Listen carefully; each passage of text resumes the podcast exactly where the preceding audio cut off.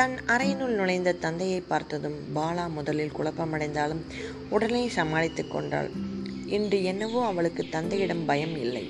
இரவு போய பூராவும் நீ எங்கே போயிருந்தாய்? என்று அப்பா கேட்டால் அதற்கு பயம் இல்லாமல் பதில் சொல்வேன் என்று தனக்குத்தானே தீர்மானித்து கொண்டாள்.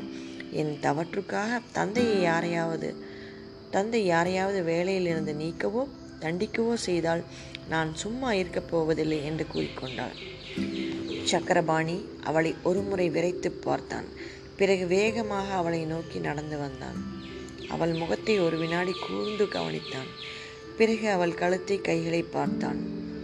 அவன் கண்கள் கலக்கமடைந்தன. என்ன பாலா கையில் முகத்தில் எல்லாம் திட்டு திட்டா சிவந்து போயிருக்கேன் கொசு கடியா?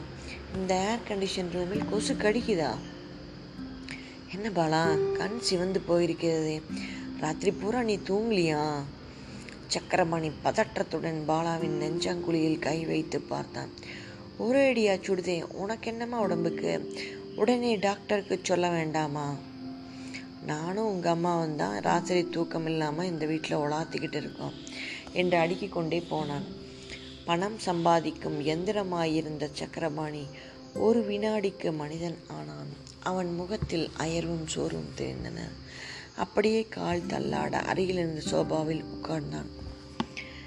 பாலாவின் முகத்தில் சற்று முன் தந்தையிடமிருந்த கசப்பும் பயமும் மறைந்தன. அவள் பார்வையில் தந்தை ஒரு குழந்தையாக தோன்றினார். சக்கரபாணி மீது அவளுக்கு பச்சாதாபம் ஏற்பட்டது. என்னப்பா உங்க முகம் படபடப்பாக இருக்கு? என்று கேட்டாள். ராத்திரி பூரா மில்லில கலாட்டா. ஒரே கூச்சல். சோம்பேறி பசங்களை வேலையிலிருந்து நீக்கிட்டதுக்கு கூச்சல் போடுறாங்க. பருத்தி ஷெட்டுக்கு டீ வச்சுட்டாங்க. அது விஷயமா இரண்டு மணி வரையில மில்லில் தான் இருந்தேன் என்று கூறியபடி தன் நெற்றியை துடைத்து கொண்டான் சக்கரபாணி. அவன் மூச்சு பேசும்போது புஷ் புஷ் என்று வேகமாக காட்டு வந்து சென்றது. நேற்று ராத்திரி மில்லிலிருந்து வந்ததும் உன்னை பார்க்க உன் ரூமுக்கு வரலாம் என்று இருந்தேன். அப்புறம் உன்னை தூக்கத்தில் டிஸ்டர்ப் பண்ண வேண்டான்னு ஆஃபீஸ் ரூமுக்கு போயிட்டேன் என்றான். தான் முதல் நாள் இரவு பூராவும் வீட்டில் இல்லை என்ற விஷயம் தந்தைக்கு இன்னும் தெரியாது என்பது பாலாவுக்கு தெளிவாகியது. சக்கரபாணி எழுந்தான். பாலாவின் அறையை ஒரு முறை பார்த்துவிட்டு உடனே வேலுவை கூப்பிட்டு கொசு மருந்து அடிக்கச் சொல்லணும். இப்படி கொசுக்கடியில் நீ எப்படி தூங்குறது? என்று சொல்லிவிட்டு எப்படி திடீரென்று அறையில் நுழைந்தானோ அப்படியே திடீரென்று வெளியே போய்விட்டான். சக்கரபாணி அறையை விட்டு போன பின்பு பாலா கூறியதிலிருந்து வீட்டு சிப்பந்திகள் எல்லோருமாக பாலா வீ- வீட்டில் இல்லை என்ற விஷயத்தை சக்கரபாணியிடம் எப்படி கூறுவது என்று தவியாய் தவித்தது பற்றி உணர்ந்தாள். காலா பா காலையில் பாலா வீட்டினுள் நுழைந்தபோது எல்லோர் முகத்திலும் ஏற்பட்ட தெளிவுக்கும் மகிழ்ச்சிக்கும் காரணம் இப்போதுதான் பாலாவுக்கு புரிந்தது. அவள் அத்தான் வீட்டில் குழந்தை பருவத்தின் நிகழ்ச்சிகளை ரசித்து கொண்டிருந்த போது இங்கு வீட்டில் வேலைக்காரர்கள் வயிற்றில் நெருப்பை கட்டிக்கொண்டு தவிக்கிறார்கள் என்பது தெளிவாயிற்று. அவள் மோகனுடன் ஸ்கூட்டரில் அமர்ந்து சென்றபோது மில் வெளியே ஒரு கூட்டம் நின்று கூச்சலிட்டது ஞாபகத்துக்கு வந்தது. அந்த மில்லில் சில மணி நேரங்களில் தீ விபத்து ஏற்பட்டதால் தந்தையின் கவனம் பூராவுமே தீ விபத்தில் இருந்ததால் அவள் வீட்டில் இல்லாததை குறித்து அவர் நினைக்கவே இல்லை. அத்தான் மோகன் வீட்டில் அவன் வீடு திரும்பும் வரை தாய் உணவருந்தாமல் காத்திருக்கிறாள். ஆனால் இங்கு பாலா வீட்டில் அவள் ஓர் இரவு வீடு திரும்பாதது பற்றி தந்தைக்கு தெரியவில்லை. அவள் தாயோ அதை புரிந்து கொள்ளும் நிலையில் இல்லை. பாவம் வேலைக்காரர்கள் மட்டும் கவலையோடு இருந்திருக்கின்றனர் வேலையாட்களின் கவலை அவர்களின் வேலை போய்விடுமோ என்ற பயத்தால் தான் பாலாவின் மீது உள்ள அன்பு காரணமாக அல்ல. காமாட்சி அம்மாவின் சிறிய வீட்டில் இருந்த ஒரு விஷயம் நீண்ட அகண்ட அடுக்குமாடி வீட்டில் இல்லை. அது என்ன? அன்பு இல்லையா? அவள் தந்தை அவருக்கு தெரிந்த அளவுக்கு அவள் மீது உயிரே வைத்திருக்கிறாள். அவரது பேய் உழைப்புக்கு காரணமே பாலாவை ஒரு கோடீஸ்வரியாக்கும் நோக்கம்தானே? அவள் மீதுள்ள அன்பு தானே? சக்கரபாணியின் கொழுந்து விட்டு எரியும் வியாபார தீபத்துக்கு எண்ணெய் திரி எல்லாம் மற்ற சாதார வீடுகளில் இருந்த ஒன்று. இந்த பளிங்கு மாணியில் இல்லை. அதுதான் குடும்ப அமைப்பு. அப்பா அம்மா குழந்தைகள் இவர்களிடையே உள்ள இனிமையான பிணைப்பு கடன் தொல்லை ஏழ்மை பணத்தட்டு இந்த பூச்சாண்டிகள் சுற்றிலும் நகர்ந்தன. மாடு சுற்றிலும் நார்த்தனம் ஆடும் போது கூட சிறிதளவு இன்பத்தை நுகர வைப்பது இந்த குடும்ப பிணைப்புத்தான். தினமும் தூங்கும்போது நாளைக்கு என்ன வருமோ என்ற அச்சத்தில் தூங்கினாலும் விடிந்து எழும்போது இன்று எப்படி முடியுமோ என்ற பீதியோடு எழுந்தாலும் சாதாரண மக்கள் என்றாவது ஒரு நாள் நாம் நிம்மதியாக வாழ்வோம் என்ற நம்பிக்கையோடு வாழ்கின்றனர். கணவனால் விடியாத துக்கம் மகனால் விடியும் என்று நம்பி துக்கத்தை சுமக்கின்றனர். நேற்றும் இன்றும் நம்முடையதாக இல்லாவிட்டாலும் நாளைய பொழுதாவது நமக்கு விடியும் என்று நம்பிக்கையில் வாழ்கின்றனர். அந்த நம்பிக்கையை தான் பொது குடும்பங்கள் குடும்ப கஷ்டத்தை குடும்பத்தார் சேர்ந்து பகிர்ந்து கொள்ளச் செய்கிறது. சக்கரபாணியின் வீட்டில் நபர்கள் பகிர்ந்து கொள்ள மிஞ்சியிருந்தது எல்லாம் செல்வம்தான் துக்கம் இணைக்கும் இணைக்கும் பசை உடையுடையது செல்வம் ஒரு பிரிக்கும் கத்தரி. செல்வம் இருக்கும் நிலையில் அனுதாபத்துக்கு இடமில்லை. நாளை நம்முடையது என்ற நம்பிக்கை சக்கரபாணியின் வீட்டில் தேவையில்லாமல் போய்விட்டது. காரணம் இன்றே அவனுடையது. அவன் எல்லையற்ற செல்வத்துக்கு உரியவன். பாலாவுக்கு எதிர்காலத்தை பற்றிய பயமே இல்லை. அதனால் வீட்டிலுள்ள மூன்று நபர்களுக்கு ஒரு இணைப்பு இல்லை. தாய்க்கும் மகளுக்கும் தந்தைக்கும் மகளுக்கும் என்ன இணைப்பு இருக்கிறது? பாலா சிந்தித்தாள். சிந்திக்க சிந்திக்க அவளுக்கு குழப்பமே. செல்வம் இருக்கும் நிலையில் அனுதாபத்துக்கு இடமில்லை. நாளை நம்முடையது என்ற நம்பிக்கை சக்கரபாணியின் வீட்டில் தேவையில்லாமல் போய்விட்டது. காரணம் இன்றே அவனுடையது. அவன் எல்லையற்ற செல்வத்துக்கு உரியவன். பாலாவுக்கு எதிர்காலத்தை பற்றிய பயமே இல்லை. அதனால் வீட்டிலுள்ள மூன்று நபர்களுக்குள் ஒரு இணைப்பு இல்லை. தாய்க்கும் மகளுக்கும் தந்தைக்கும் மகளுக்கும் என்ன இணைப்பு இருக்கிறது? பாலா சிந்தித்தால் சிந்திக்க சிந்திக்க அவளுக்கு குழப்பமே ஏற்பட்டது. தன் படுக்கையை விட்டு எழுந்து குளிக்கும் அறைக்கு சென்றாள். அங்கு ஆடைகளை கலைந்துவிட்டு ஒரு சுவிட்சை அழுத்தினாள். குளத்தில் வெந்நீர் நிரம்பியது. வெந்நீரில் இறங்கினார் இளம் சூடு அவள் மேனியில் தாக்க அது அவள் மனதுக்கு ஆறுதலாக இருந்தது. கண்கள் தாமாக மூடிக்கொண்டன. குழப்பம் அளித்த சிந்தனைகள் மறைந்தன. உள்ளம் ஓய்வெடுத்துக் கொள்ளவே உடலில் லாய்த்து நின்றாள். அந்த உடல் லேசான வெப்பத்தில் மிதந்தது. வெப்பம் உடல் பூராவும் பரவும் நிலையில் மறுபடியும் உடலில் மனம் வேலை செய்ய ஆரம்பித்தது. இப்போது அவள் சிந்தனை பணம் பாசத்தை பற்றி அலசி ஆராயவில்லை. விண்ணீரின் வெப்பம் அவள் மனதுக்கு கொடுத்த கற்பனை. அத்தான் மோகனை மோகனை பற்றி. அவன் அந்த சிறு வீட்டு அறையில் மூச்சு முட்டியபடி தண்டால் எடுத்த காட்சி மனதில் தோன்றியது. அவனுடைய மேல் புஜத்து சதைகள் நெளிவதும் அவனுடைய பட்டு மேனி வியர்வுகள் மின்னுவதும் அவன் யதார்த்தமாக சிரிப்பதும் கவனத்துக்கு வந்தன.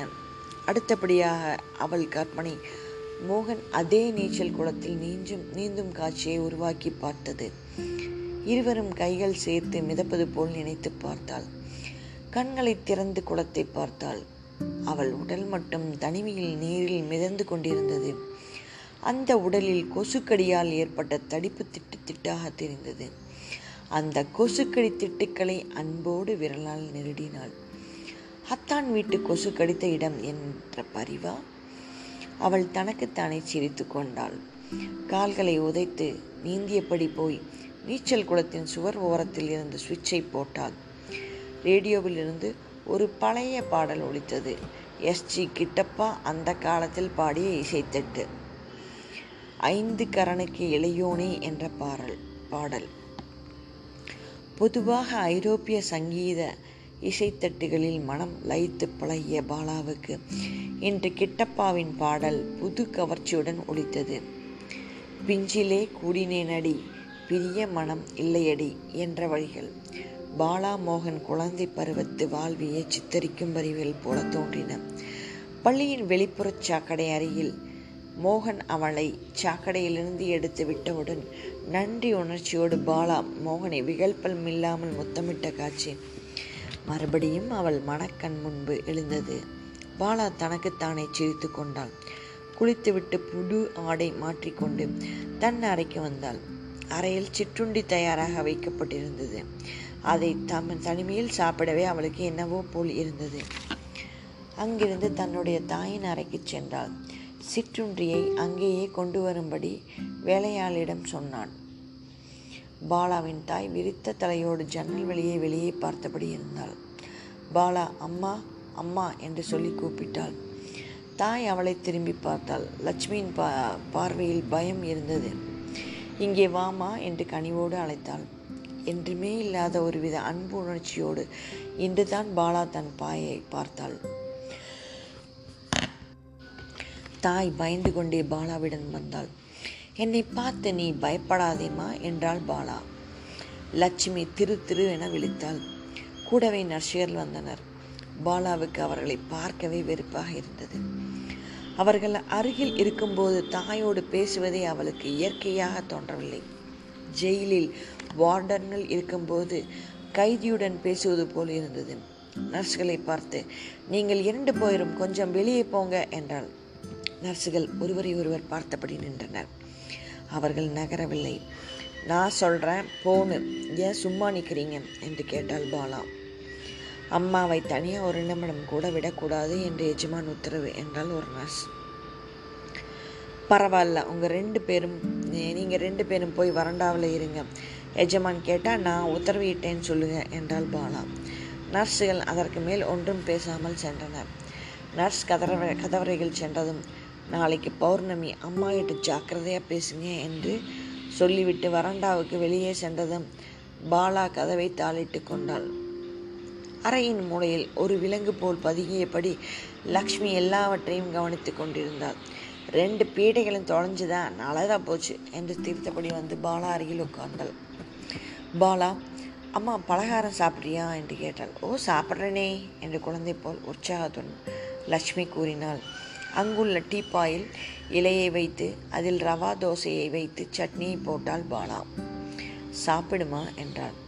தோசையை எடுத்து லட்சுமி தூக்கி பார்த்தாள். பார்டி தோசையை பொட்டு பொட்டா ஒரே ஓட்டையாக இருக்குது. செல்லடி மாதிரி இல்லை? என்று கேட்டாள் லட்சுமி. உடனே அழ ஆரம்பித்தாள். ஏமா அலற தோசையை சாப்பிடுமா? என்றால் பாலா. உடனே லட்சுமி தோசையை தட்டில் வைத்துவிட்டு அதையே பார்த்தபடி இருந்தாள். பாலா சும்மா தோசையை பார்த்துட்டு இருந்தா சாப்பிடுமா என்றாள். உடனே வேகமாக லக்ஷ்மி திரும்பினாள். அவள் முகத்தில் ஒரு கலவரம் ஏற்பட்டது. பாலா நீ என்னை வேவு பார்க்க வந்து இருக்க. உங்கள் அப்பா உன்னை இங்கே அனுப்பியிருக்கார். சொல்லு உண்மையா இல்லையா? யாருமே என்னை அனுப்பலம்மா. நான் உன்னை உன்னோட பொண்ணு. நானே தான் வந்தேன். நீ போய் சொல்கிற உங்கள் அப்பா உன்னை இங்கே அனுப்பியிருக்கார் என்று கூறிவிட்டு லக்ஷ்மி பற்களை நர நரவென்று கடிக்க ஆரம்பித்தாள். அவள் கைகள் துடித்தன. அவள் விழிகள் நட்டுக்கொண்டன சந்திரா சந்திரா என்று இருமுறை கூறிவிட்டு குபீர் என்று பாலாவின் மீது பாய்ந்தாள். லட்சுமியின் கரங்கள் பாலாவின் கருத்தை கழுத்தை பற்றி கொண்டன. லட்சுமி சிரிக்க ஆரம்பித்தாள். பாலாவுக்கு ஒன்றுமே புரியவில்லை. தனக்கு உயிர் கொடுத்த தாய் தன்னை ஏன் வெறுப்போடு அப்படி பார்க்க வேண்டும்? லட்சுமியின் விரல்களின் பிடி பாலாவின் கழுத்தை அழுத்தியது. பாலாவுக்கு பயமே ஏற்பட்டது. பாலா திமிரினாள் எங்கே ஓட பார்க்குற உன்னை விடமாட்டேன் என்றாள் தாய். தாயின் கை பாலாவின் கழுத்தை வலுவாக அழுத்தியது. பாலா வீறிட்டு அலறினாள். பலமுறை அலறினாள். லட்சுமி சிரித்தாள். பாலாவின் கண்கள் இருண்டன. கைகளின் பிடி நடுவியது. பாலா அப்பா அப்பா என்று அலறியபடி தலையில் விழுந்தாள்.